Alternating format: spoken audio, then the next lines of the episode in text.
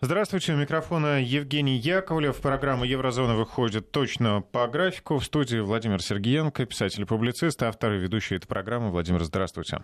Здравствуйте, Евгений. Здравствуйте, дорогие радиослушатели. Здравствуйте, дорогие радиозрители. Традиционно воскресенье и э, программу посвящаем политическим аспектам жизни в Европе. Э, Европа находится между Россией и США не только географически, но и политически, эмоционально и экономически, в общем, как между двух огней практически между молотом и наковальней, между да, двух огней. Давайте называть все своими именами. Европа находится между двумя сверхдержавами, у которых есть ядерное оружие, у которых есть средства доставки этого ядерного оружия. И непосредственно существует крайний страх, что началась новая гонка вооружений. 2 августа э, это день, в который прекратил действовать договор РСМД. И министр иностранных дел Германии Хайка Мас нашел такое слово «скверный». В общем, он сказал, что это скверный день для европейской безопасности. Вообще все это скверно. Э, ну, в принципе, понимая немецкий язык, могу сказать, я с ним полностью согласен. Мне, мне даже немцев где-то понятно. Их э, страхи, их мысли. Потому что 80% жителей Германии непосредственно высказались против размещения в своей стране ядерного оружия США. 80%. Это опрос делали по заказу Гринписа. В принципе, остается только порадоваться за немцев, что они такие миролюбивые. Э, ну, вообще-то 86% там по статистике, которую дал перед этим там, институт Кантар. Э, и опрос опубликовали 1 августа. То есть тоже, знаете, достаточно грамотное и правильное решение. 2 августа идет усиленная реклама, усиленная пропаганда, что Россия виновата. Хотя, честно скажу, многие СМИ э, не просто говорят, что виновата Россия, а говорят, что есть и другая точка зрения и озвучивают российскую точку зрения. Разговор идет, в принципе, ну, аббревиатура, она же ничего не говорит. Э, и почему Германия так усиленно, в принципе, мусолит эту тему? Что для Германии так важно? Все очень просто. Ларчик-то просто открывается. Потому что Горбачев с Рейганом, когда подписали в 1987 году э, договор о ракетах средней дальности и малой дальности, в принципе, выигрыше. Так кто был? Ну, смотрите, вы говорите там между двумя огнями. Вот она сверхдержава Советский Союз, а вот другая сверхдержава США. А сокращают ракеты, которые друг другу не могут нанести урона. Эти ракеты, ну, которые сокращала... Из... сторона. Конечно. Э, то есть, представляете, вот что за игры такие политические? У меня, и вот мы с вами входим в какую-то, там, я не знаю, в конфликт какой-то, вот драку сейчас устроим, да, но при этом кулаками мы друг до друга дотронуться не можем, а только до того, кто стоит с нами рядом. И такие мы грозные, мы с вами такие самые сильные на свете. Вот это вот СССР и вот это США. И решили вдруг они сократить вот эти ракеты, по, по которым они друг другу не могли нанести, ну никак, удара только по Европе. При этом а, некоторые СМИ, враждебные к Российской Федерации, говорят на Западе так, что теперь российские ракеты могут долетать до Берлина. Э, прям так и говорят, до Берлина. На что я говорю, знаете, они и раньше могли долетать. Э, просто разные ракеты существуют. Может, вы имеете в виду там наземное базирование какое-то. В принципе, Россия Какие в состоянии... ракеты, да. да. Россия в состоянии выпустить ракету где-то там из-под Урала, вообще не вопрос. Там, из Владивостока она тоже долетит до Берлина. И такие ракеты есть. Вы о чем говорите? Зачем вы вводите заблуждение своих граждан, своих читателей, своих слушателей? Ну, это же неправда. 75% немцев чувствуют себя в безопасности и размещения ядерного оружия в Германии. Не чувствует. 75% не чувствует. Итого, доктрина о том, что США защищает всех, ну, Трамп настаивает на этом. Ну и требует за это платить то, взносы. Да, то немцы говорят, а мы не чувствуем себя в безопасности из-за того, что американские ракеты стоят. Из-за того, что американские ракеты стоят, не значит, что российские ракеты не долетят. Одно другое не исключает, ну никак, даже наоборот. Из-за того, что стоят ракеты американские Германии, вероятность того, что один из первых ударов будет нанесен Германии, он э, более вероятен, чем... Зачем... Давайте так тоже логически. А зачем бить там по Голландии?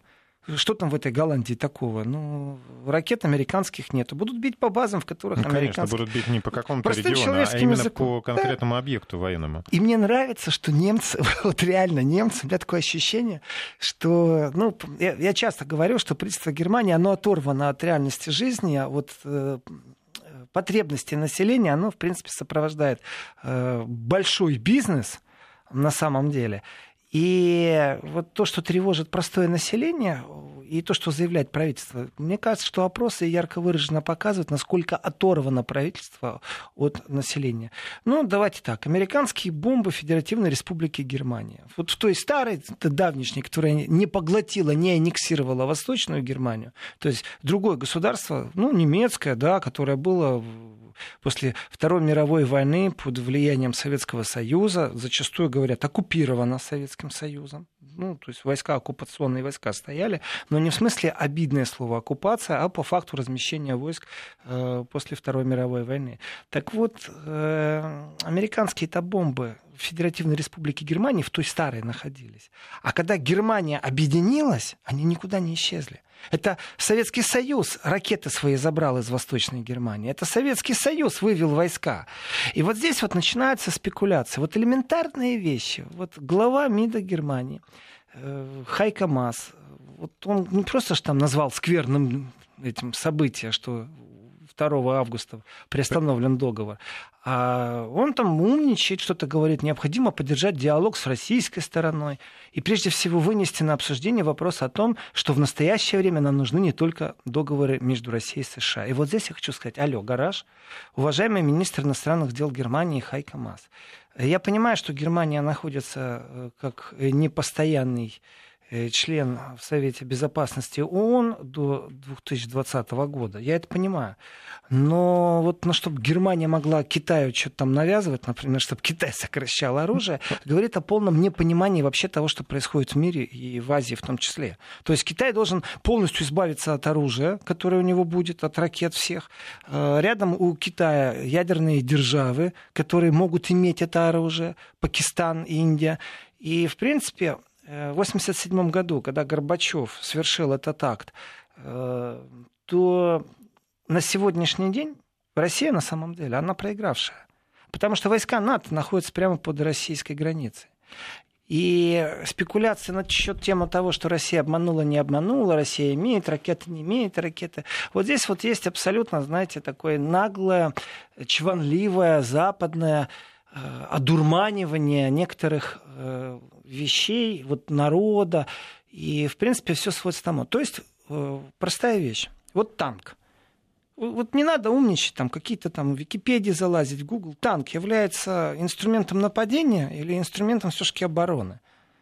Вот я, допустим, не специалист военный, но у меня простой вопрос. Что делают немецкие леопарды на границе с Российской Федерацией? Почему из люка немецкого танка «Леопард» можно в бинокль видеть российскую территорию?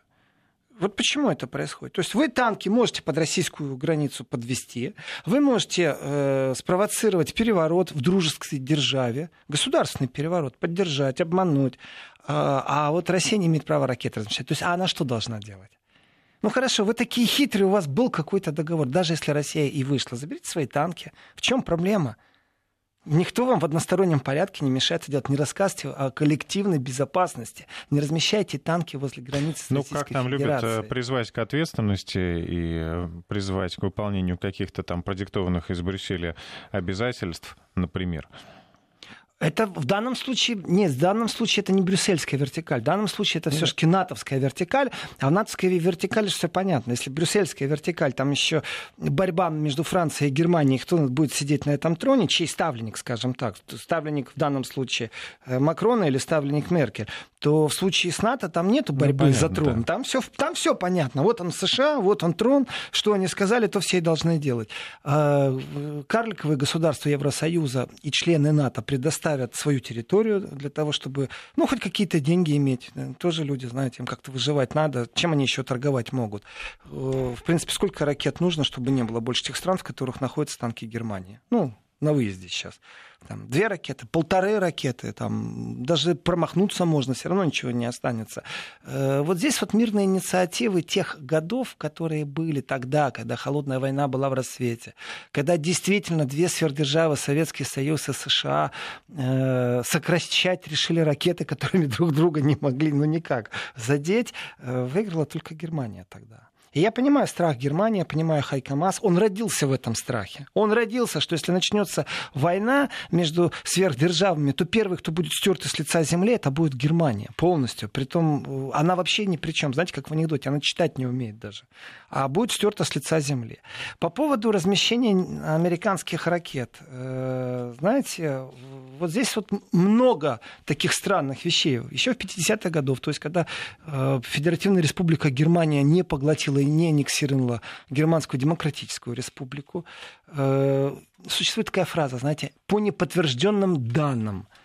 Э, так вот, с 50-х годов примерно около 20 атомных бомб. Почему примерно? Потому что никто не знает. А те, кто знает, не хотят раскрывать источники. Они хотят раскрывать источники, потому что э, тогда ну, шпионскую сеть придется раскрыть. Это я сейчас не иронизирую, на самом деле. Вообще ни на секунду. Сейчас я закончу серьезно. про атомные бомбы в Федеративной Республике Германии и расскажу, откуда информация э, о том, что Россия нарушила договор. Это, это вообще какая-то сатира непонятная для меня. Так вот, э, есть такая воздушная база Бюхель э, такое специфическое Бюхель нужно говорить. Федеративная земля Рейнланд-Пфальц. И вообще-то Германия является, э, есть такая группа планирования НАТО. И в этой э, группе, в общем, Германия взяла на себя определенные обязанности, как член НАТО, участвовать в ядерной программе Альянса. То есть ты не обязан на себя это брать. Если ты в НАТО, ты еще не обязан у себя на территории размещать ядерное оружие. Нету такого параграфа. Нужно войти в вот эту оперативную группу. И Германия входит в оперативную группу. То есть а, на ее территории можно размещать ядерное оружие.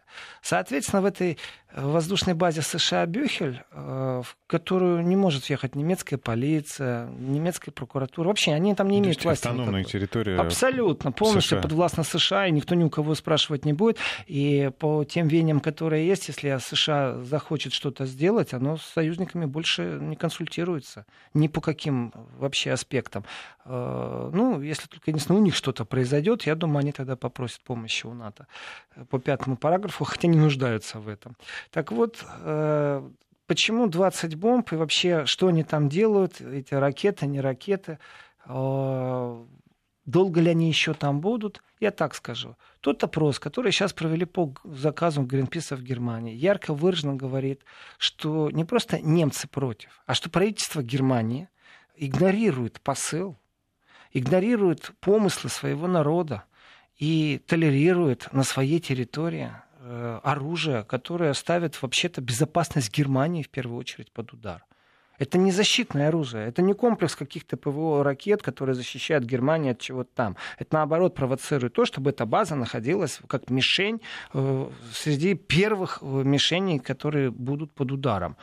Э, поэтому 82% немцев, которые за уничтожение ядерного арсенала во всем мире, их тоже нужно учитывать, потому что 84% э, участников опроса высказались за полный вывод с территории страны ядерного оружия. Ну и как теперь жить Меркель с этим? Как жить новому министру обороны Грэнд в Каранбау с этим? Как вообще жить, если народ говорит, что он против этого, и главное, что с народом никто не разговаривает? А теперь к шпионам. Э, ну, давайте рассмотрим другую сторону. Ведь претензия коллективного Запада, она к России как адресована? Что Россия нарушила договоренности. И что это уже известно давно, и, в принципе... Э, ну, там э, по каким-то пунктам якобы обвиняют в наличии таких-то ракет такого-то класса, ну, которые на самом деле с э, точки там зрения есть большая Москвы... разница, не... как, как эти ракеты базируются. То есть это ракеты, которые можно в течение пяти минут переделать, и они полетят куда нужно с такой-то Но в своем нынешнем массой. состоянии это ракеты, которые не противоречат никаким Ракеты, которые, например, базируются на корабле, их можно с корабля снять очень быстренько, там, например, раз-два на грузовик завезли, в понтонную переправу сделали, и уже на земле они стоят. Вот эти все мелочи, они не так интересны, как сам факт. Дело в том, что коллективный Запад обвиняет Россию, что у России есть э, такие ракеты. Россия говорит, нет, у нас нету, приезжайте, инспектируйте, пожалуйста. А Запад говорит, нет, у вас есть. Россия говорит, приезжайте, покажите нам, где они есть, проинспектируйте, давайте мы вам откроем двери. А Запад говорит, нет, они у вас есть. Ну хорошо, если они у нас есть, покажите нам. И вот здесь вот как-то не странно.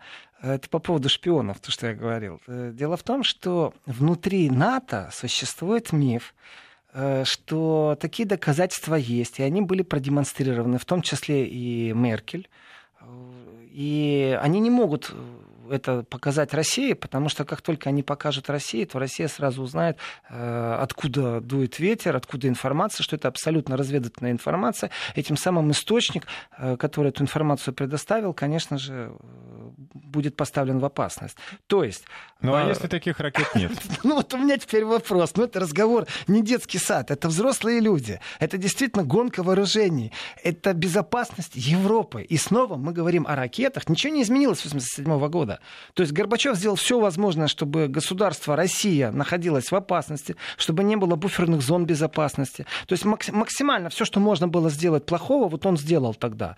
Э, честное слово, может, он получил, не знаю, от Рейгана, что все будет хорошо, хотя я в это не верю, или от покойного Коля.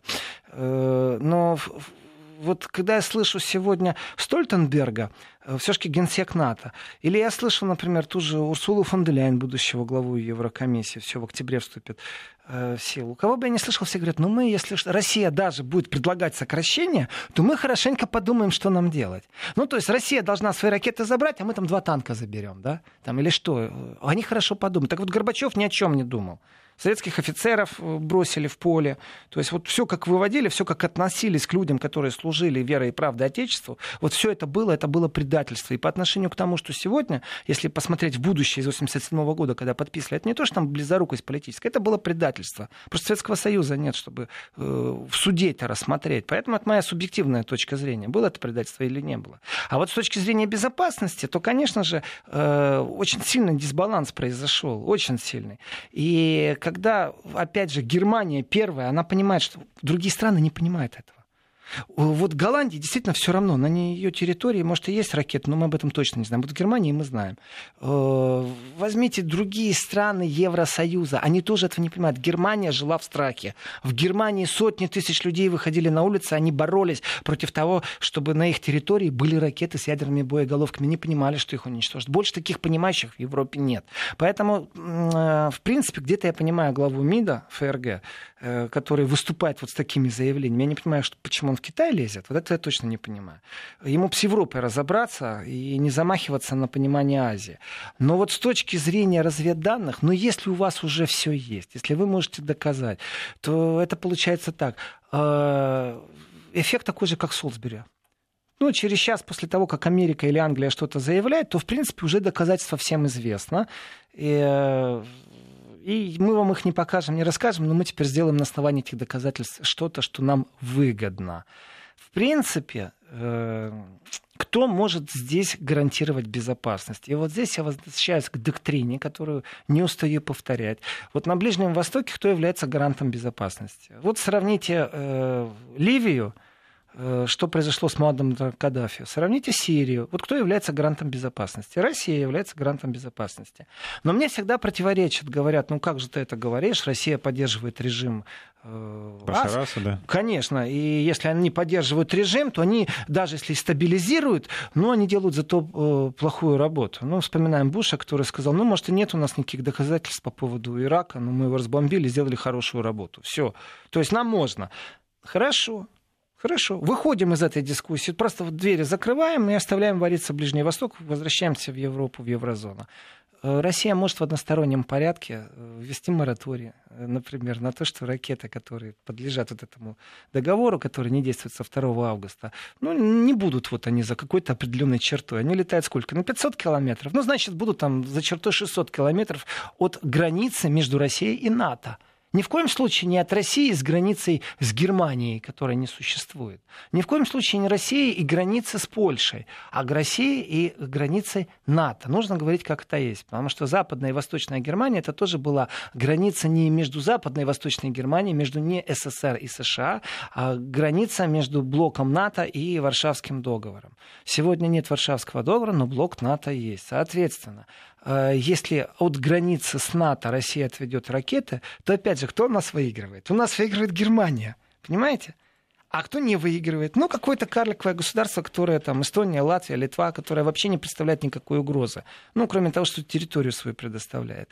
Значит, э, опять же, кто хитрее всех? Опять немцы всех обскачут или что, как в 87 году? Ну, они же всех обскакали. Они из СССР обскакали, из США обскакали. Они объединились, они э, поглотили социализм на своей территории. Беспредельно поступали. И по поводу приватизации в ГДР, то тут там о чем все пробуют не говорить, как приватизация происходила в ГДР после объединения. Кто там деньги зарабатывал, о том, как поглощали предприятия и уничтожали эти предприятия, то есть полностью индустрию ГДРовскую уничтожали. Это отдельная такая грустная песня для Восточной Германии. Э, хотя все вроде бы как по правилам. Так вот, по этим правилам получается так, что э, Россия в одностороннем порядке может вести мораторий. Тем самым она гарантирует безопасность Европе. Опять Россия является гарантом безопасности. Что может предложить США? Дополнительные ракеты разместить с ядерными боеголовками в Германии? Является ли это безопасностью? Нет, ни в это коем еще больше обострение. Это еще больше обострение. Э, если станет известно, что американцы размещают еще больше ядерных ракет на территории Германии, с великой долей вероятности могу утверждать, что сотни тысяч людей выйдут на улицу. И это будет антиамериканское, это не будет за мир во всем мире. Это не будут призывы там к России, это будут антиамериканские митинги. Э, там еще посол США в Германии, он же постоянно там разогревает... антиамериканские, антиправительственные. А, ну да, антиправительственные, антиамериканские, антиракетные, антиядерно-ракетные. Э, но вот если посмотреть на то, что сейчас происходит, получается, хочешь или не хочешь, с Россией надо вести диалог. И сидит такая Европа, вся задумчивая, вся кручинится, вся Европа печалится. прекрасно понимает, что диалог нужен, и пытается да, тем самым еще и Китай Абсолютно. подтянуть Китай. Ну, это так, за красное словце я даже не знаю, зачем они на весы это бросают, потому что, ну, вот я даже себе не представляю. Ну, потому что первым эту песню запел Трамп, он же первый сказал, что Китай должен поучаствовать в новом соглашении ракетном. И после этого Европа повторяет как эхо. Но может у Китая спросить надо, что он об этом думает? Китай, Китай сказал, что это перекладывание вины на чужие плечи. А если Китай не захочет сокращать все ракеты, а чуть-чуть оставит, Россия как? Тоже чуть-чуть оставит или что? Кто немцев спрашивает в данном Китай сказал, случае? что он вообще, в принципе, не собирается в этом участвовать. Я тоже так думаю. Э, сделаем паузу и после новостей продолжим. По какому пути пойдет Европа после прекращения действия договора о ликвидации ракет средней и меньшей дальности э, между Россией и США? Э, между Россией и США или между Германией и Китаем? Между Германией и Китаем. Конечно, э, инструмент экономического давления, экономических санкций, которым оперирует сегодня Трамп, не знаю, насколько это эффективно, но новости как достигают. Смотрите, там, ура, китайцы договорились, будут покупать там каких-то бобовых или соевых. Ура, французы там вино будут покупать американское. Ура, там немцы автопром что-то будут делать. Э, в принципе, эффективность Трампа еще рано просчитывать по поводу... Вот, а его... еще газ покупать же но еще никто не покупает. Это пока только желание заставить Европу покупать сжиженный газ. При этом, скажем так, э, практически поле сражения происходит в информационном пространстве. Оно достаточно э, э, прямолинейно и лингвистически запутано. То есть, когда мы говорим об одном и том же, но используем какую-то казуистику, происходит открытая демагогия, это даже не полемика, это не красноречие, это просто демагогия, в которой все время навязываются определенные э, постулаты, не имеющие отношения к экономике. И в этом отношении вот идет такая борьба, и, в принципе, зайдя на поле тех же европейцев, которые исповедуют э, желание нарушить все, что связано с Северным потоком-2, или американцев продавать, то, в принципе, у каждого свое поле игры. Если заходить к экономистам, они говорят, конечно, нам нужен Северный поток-2. И не трогайте нас вашей политикой. Если заходить к политикам, то вы же предатели. Мы же гуманные люди, мы же цивилизация. Это же диктатура, это же мордор, надо с ним как-то бороться. Э, и они навязывают свою догму, но она не имеет отношения никакого к экономике. И получается такой популизм со стороны политиков. У тех политиков, у которых есть власть, это, конечно же, э, реал-политик свелась к выкручиванию рук, к угрозам, по-другому не назовут действия, например, посла США в Германии, письма угрозы, который рассылал. Помните, да, этот случай? Что смотрите фирмы, которые принимают участие. Он всем фирмам разослал конкретно. Каждой фирме в почтовый ящик отправил письмо. Мы который... говорили как-то с вами об этом, но я Ну, вот давно это было, но это нельзя забывать, что, в принципе, не поленились американцы узнать список всех участников э, фирм, которые имеют отношение э, к Северному потоку, и каждому от отослать письмо, то есть индивидуально. Это не просто так, знаете, э, он сделал публичное заявление и сказал, нет, они конкретно. При этом, когда письма отсылаются, они же не то, что там no name, ну, неизвестно кому, всегда там оно идет на руководство правления, там указ. То есть американцы продемонстрировали, что они знают конкретно человека, руководство, где фирма находится, и отправили письмо. Даже э, у нас, конечно, электронный мир сегодня, виртуальный, но тем не менее... Ну, так доходчивее намного, когда приходит... Когда лично тебе приходит обращение. Почте, ну, ну, представьте смысле... себе, что вы производитель, я не знаю, ну, ну, даже ну, автомобиля не... Мерседес. Нет, если Мерседес автомобиль, он скажет, да пошел ты этому послу, потому что мы фабрику в России построим, и плевать мы хотели и на тебя, и на твои санкции. Попробуй только, попробуй только вести санкции против нас. Вот увидишь, что будет. В принципе, если попробовать жестко обойтись с немецким автопромом, я думаю, это будет холодная война между Германией и США. Просто. Если это сделать вот резко и необдуманно. Частично то, как это делает Трамп, вот, залазя на шею все больше и больше, то плюс еще используя механизмы внутреннего расследования, давайте так, э, прокуратура Германии все-таки ведет расследование против глав автоконцернов за мошенничество. Ну, насколько они знали или не знали, насколько они скрывали вот эти выхлопные газы, насколько это была подтасовка. Подтасовка именно в программном обеспечении или в фильтрах каких-то. Э, вот прокуратура будет разбираться. Она в данном случае вроде бы как за правду.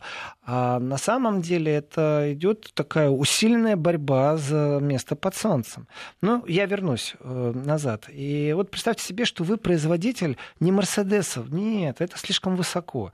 Вы скромный производитель, например, э, вот одной единственной бляшки, какого-то винтика, которым там выхлопную трубу прикрепили к этому Мерседесу. Вот все, это вот ваше производство, у вас работает 20 человек. И вы делаете эти винтики, и вот эту вот бляшку какую-то непонятную, кольцо, которым эта труба подвешивается. Вы счастливы, что вы имеете этот подряд, потому что, во-первых, вы обеспечены работой, во-вторых, ваша вся деревня обеспечена, во-вторых, вы, вы, между прочим, производитель. У вас даже может быть ячейка профсоюза, если больше 60 человек э, занято в производстве, то вы уже обязаны создавать ячейки профсоюза. Ну, то есть представители э, трудозанятых должны с вами общаться. Это по закону предписание.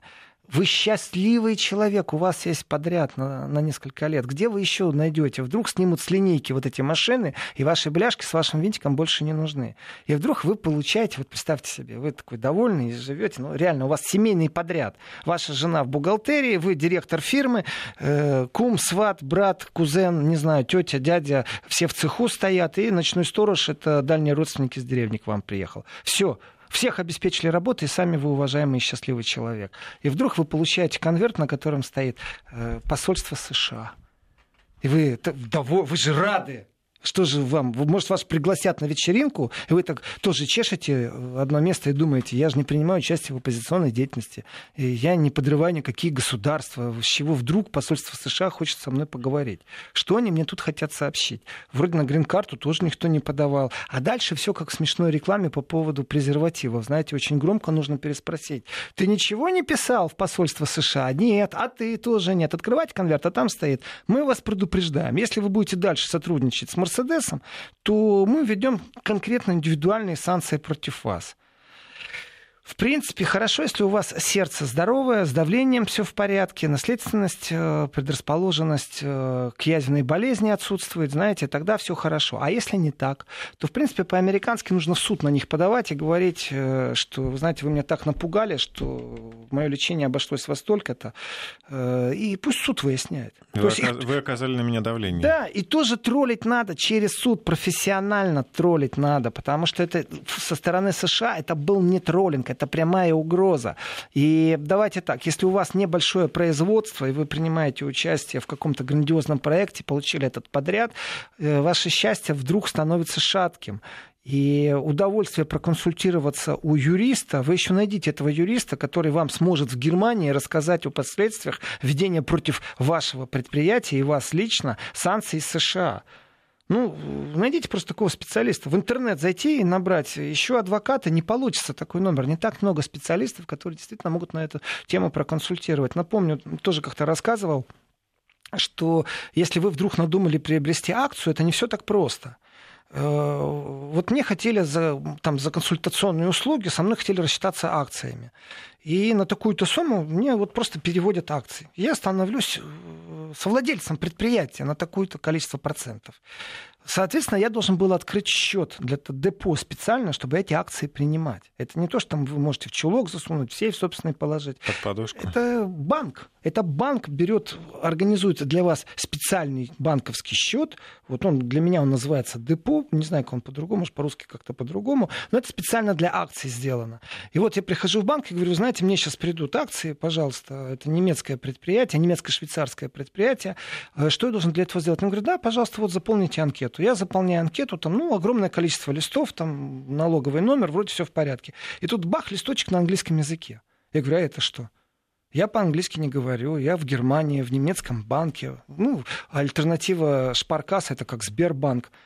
Они говорят, а это так положено. Я говорю, в смысле? Они говорят, что любой, кто открывает счет для акций, акция держатель, он обязан заполнить анкету, которая дает право Министерству финансов США наводить справки. Я говорю, я не понял, это в Германии на английском языке. То есть по логике вещей я должен пойти к переводчику, но я же не идет ставить свою подпись под чем попало. Я же должен узнать, что там стоит. Это же э, не само собой разумеется, что я английский язык понимаю. И в этом отношении я выхожу к переводчику, прихожу, он мне все это переводит, уже время потерял. Потом я обратиться по логике вещей должен в суд. Почему на территории Германии, где государственный язык немецкий, вдруг ни с того ни с сего мне предоставляют услугу на английском языке. Они обязаны мне предоставлять это на немецком языке. Но я же не пойду в суд. Это, знаете, мне это не нужно. Соответственно, еще дальше вопрос. А что это за договор такой между Германией, между банком каким-то немецким, или между кем это договор, что я обязан э, дать возможность, при том... Чужой стране. Третьей стране Третий. вообще не из Евросоюза. Ну, я еще согласился бы, ладно, Брюсселю дать возможность, там, Еврокомиссии какой-то. А это вообще США я должен дать. А дальше у меня следующий вопрос. Если я не по-английски какой-то нюанс не понял – ну, знаете, казуистика слов, она такое дело может быть. А если я знаю, что в Швейцарии по просьбе США арестовывали людей и задерживали? А если я знаю, что все это происходит? А если у меня виды, мое предприятие вывести в акционерное общество, перевести из общества с ограниченной ответственностью в акционерку? Элементарные вещи на самом-то деле. Закрытая акционерка, потом в открытую, ну мало ли, я еще один подряд с «Газпромом» получу. И тут выясняется, что я даже не могу акции открыть, не распределить, потому что я должен отдать все США на рассмотрение решений. Ну, как бы вы можете, наверное, но просто вы даете добро на то, что США будут в курсе. Ну да, я могу, но я должен дать добро, потом еще непонятно на что. И что это за договоренности такие между немецким банком и США с Министерством финансов? И откуда вообще ветер дует? Так вот, когда письма угрозы идут, я так понимаю, что сейчас должен быть этот... Э, да, у нас специальный джингл, и после него продолжим. Вести ФМ. Ну, посол э, США в Берлине может рассылать любые письма, которые касаются не только э, экономических э, соображений, но и политических. И он, он может делать вообще все, что угодно. Вопрос в том, насколько мое правительство, там, в данном случае, насколько там немецкое или швейцарское правительство будет защищать своих предпринимателей. Одно дело, если вы действительно делаете маленькие какие-то колечки и имеете подряд э, на эти поставки, винтики, колечки, там еще что-то. А теперь представьте себе, что у вас уже действительно акционерное общество. И вы когда-то давно, не просто так я рассказал, э, как открываются эти депо-счета, и вы когда-то давно подписали бумажку на английском языке. Теперь вам нужно ее достать и перепечатать, пере, перечитать и понять, что там стоит. А может быть, когда вы ее подписывали, вы дали права определенные. А может, действительно, американцы имеют право закрыть вам ваши акции теперь, потому что против вас ведут. Может, вы подписали эту бумагу. Вы не знаете, насколько и как и куда проникли американцы своими законами, которые не публично не предоставлены. И в этом отношении, конечно, разговор между предприятиями, я так скажу, э, мелкого уровня, когда это предприятие, ну, вот, действительно какой-то семейный подряд э, и находится в Европе, и все будущие заказы тоже в Европе или в России, это одно дело. А совсем другое, представьте себе, что у вас филиал в США, в Мексике есть. И вы просто лишитесь этого. Вы просто не сможете зарплату выплатить рабочим. После того, как вы не выплатите зарплату рабочим, все рабочие на вас в суд подадут, вас обанкротят в секунду, вас заберут все, у вас иски будут страшнейшие. Ваша жизнь превратится не просто в хаос, она превратится в ад, в кошмар. И в этом отношении, конечно, когда вы получаете письмо непосредственно от посла США на территории Федеративной Республики Германии, я считаю, в первую очередь, это мерзкий поступок, по-человечески мерзкий. Но э, понятие человеческий мерзкий поступок – это субъективная оценка, не имеющая отношения ни к экономике, ни к политике. Это политика двойных стандартов, это выкручивание рук, это нечестная конкуренция, в конце концов. И сейчас же очередной виток угроз э, по поводу санкций, только уже э, можно относиться к послу США по-другому. Теперь можно ему говорить спасибо, что вы предупредили. Потому что подкомитет принял же решение в США. Теперь осталось у нас три шага для того, чтобы действительно санкции э, вступили в силу по отношению к тем, кто имеет отношение к Северному потоку-2. Ну, э, там как бы два шага. Еще ну, Сенат, Конгресс, там, знаете, потом Трамп на стол положит, все это. И первый шаг уже сделан, все. Теперь второй шаг, третий шаг, потом четвертый у Трампа. То есть э, он, когда угрожал на самом деле, это не его личная угроза была, это не он такой плохой сякой. Это непосредственно исходило из правительства, это из Белого дома, это из Вашингтона. Это внешняя политика США, политика угроз, э, при этом предупредительно, и слава богу, что они превентивно все-таки э, сообщают, что это произойдет когда-то. Было бы хуже, если бы они просто ввели и все. То есть хоть, спасибо хоть за это. Спасибо, если вы меня обанкрутите, обворуете. Спасибо, что вы заранее мне предупредили. Я успею перевести, разделить э, предприятие юридически на три части. Американское предприятие превратить в мексиканскую дочку, вывести в офшор в Кипр. Э, с Кипра перекинуть это все куда-нибудь в Северную Ирландию. Из Ирландии в Испанию, в Андору, запутать следы. Главное, чтобы не было связи со мной лично. Услуга стоит, ну, наверное, ну, не знаю, ну, от 50 до 500 тысяч, в зависимости от капитализации производство где-нибудь э, в Панаме. Хотя Панаме больше тоже не доверяют. И Швейцарии больше не доверяют. Потому что, ну все, стали сливать акты. Э, уже, уже доверять некому. Поэтому э, даже простой, вы знаете, механизм разделения фирмы, э, вывод тех мест, которые могут действительно пострадать, это не просто там мужество, а еще нужно юридическое сопровождение. И те фирмы, которые принимают участие в Северном потоке-2, это действительно, во-первых, мужественный шаг. Во-вторых, это не просто, вот знаете, там взяли красный флаг и навстречу электричке бегут. Нет. И кричат «задавлю». О, нет. За этим стоят юристы, за этим стоят консультации, за этим стоит работа определенная. Это не фанатизм, это подготовка непосредственно к экономической нечестной э, борьбе, нечестной борьбе конкурентной. И в этом отношении из тысячи фирм, а это, знаете, там сколько, 20 крупных, ну, таких, которые заходишь в интернет, там участвуют, принимают, а там читаешь, какие киты, чьи дочки принимают участие, а один и он чего стоит. И совсем другое, когда это семейный подряд, потому что элементарные вещи, ну не каждый день нужна какая-то сварка под водой, э, не каждый день э, в таком количестве трубы делают.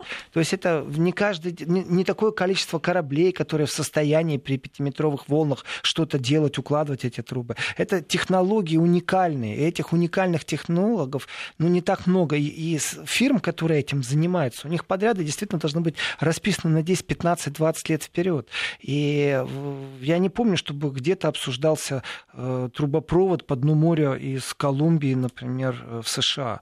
Не знаю для каких целей, ну, из Венесуэлы в США, там другие цели могут быть. Э, и проложить третью ветку, там четвертый северный поток, пятый северный поток. Вот, пожалуйста, из Норвегии в Польшу идет северный поток, 8, э, можно его так назвать. Труб хватает. Из Великобритании, то есть э, трубы могут идти тоже туда, в Норвегию. Но на самом деле это не то, что там амбициозные какие-то технологии. Они востребованы здесь и сейчас. И не всегда за этими фирмами стоят такие огромные концерны, которые и сами за себя могут заступиться, заниматься.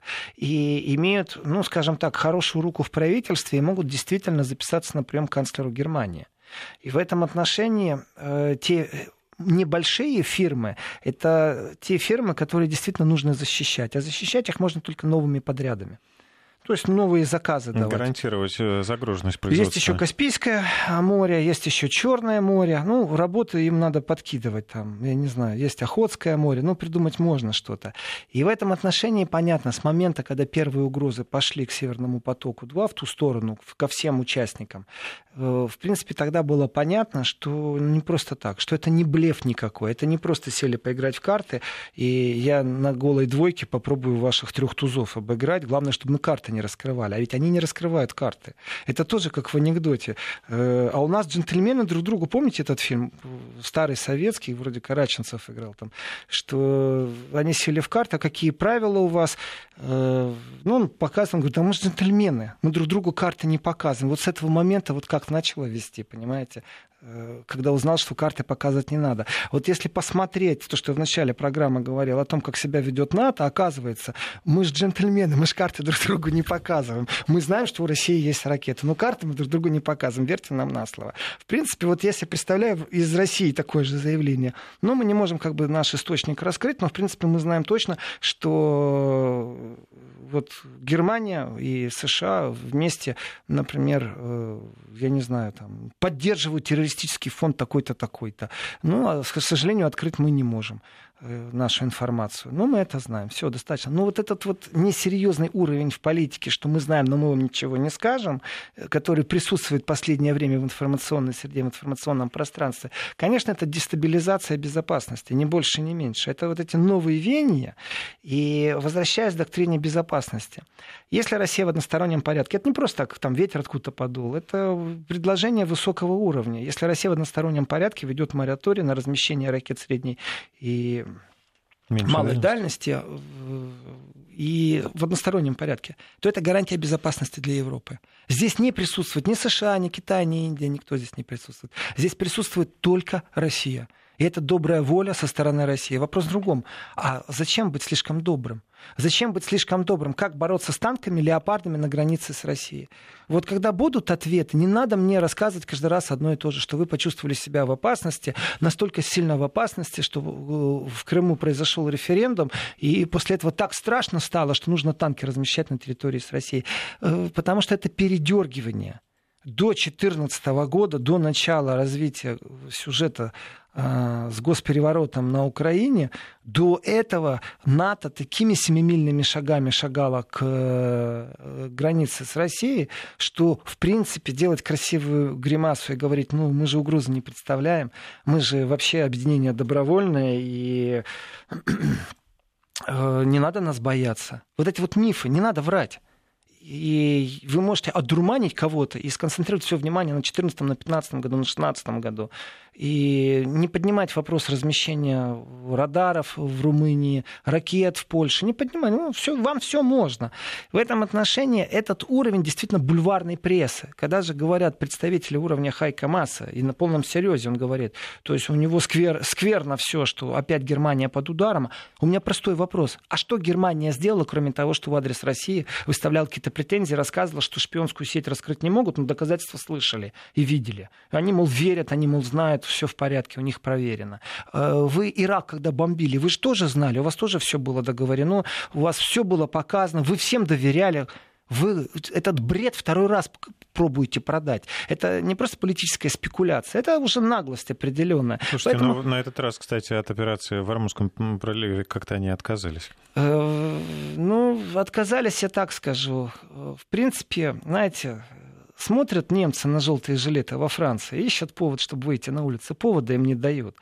Э, я не думаю, что это было бы грамотное решение с точки зрения конъюнктуры, с точки зрения того, что сейчас э, в Германии, как оно есть, и политическая борьба, внутри, я сейчас только о внутренней политике, э, что это было бы правильно принимать участие. Зеленые бы сразу воспользовались этими, левые бы воспользовались. Я даже думаю, что определенные правые круги воспользовались, люди бы вышли на улицу, э, профсоюзы бы вышли на улицу. Дайте повод, чтобы тоже, как во Франции, желтые жилеты могли бы выпустить пары. В этом отношении Германия, я считаю, сделала грамотно. Но есть сомнения. Я могу сказать, что кулуарно, на самом-то деле, э, давайте так, если Америка действительно заинтересована в том, чтобы в Азмурском доливе присутствовали э, Германия, и на пути в этом стоит Меркель, я так понимаю, что об этом... Нет, мы... эту фразу успевают, да? да то тогда они заинтересованы в том, смотрите, как они много убьют зайцев, если подвинуть Меркель. Если сделать такой, знаете, аккуратный демократический переворот в Германии. Разницы нету как. То ли она больная, то ли у нее сил нету, то ли вот пришло время, то ли еще что-то. Если ее убрать, а вот вопрос, с партнерами разве так поступают с такими? А зачем они ее слушали? Какой же она партнер? Прерываемся, встретимся после новостей.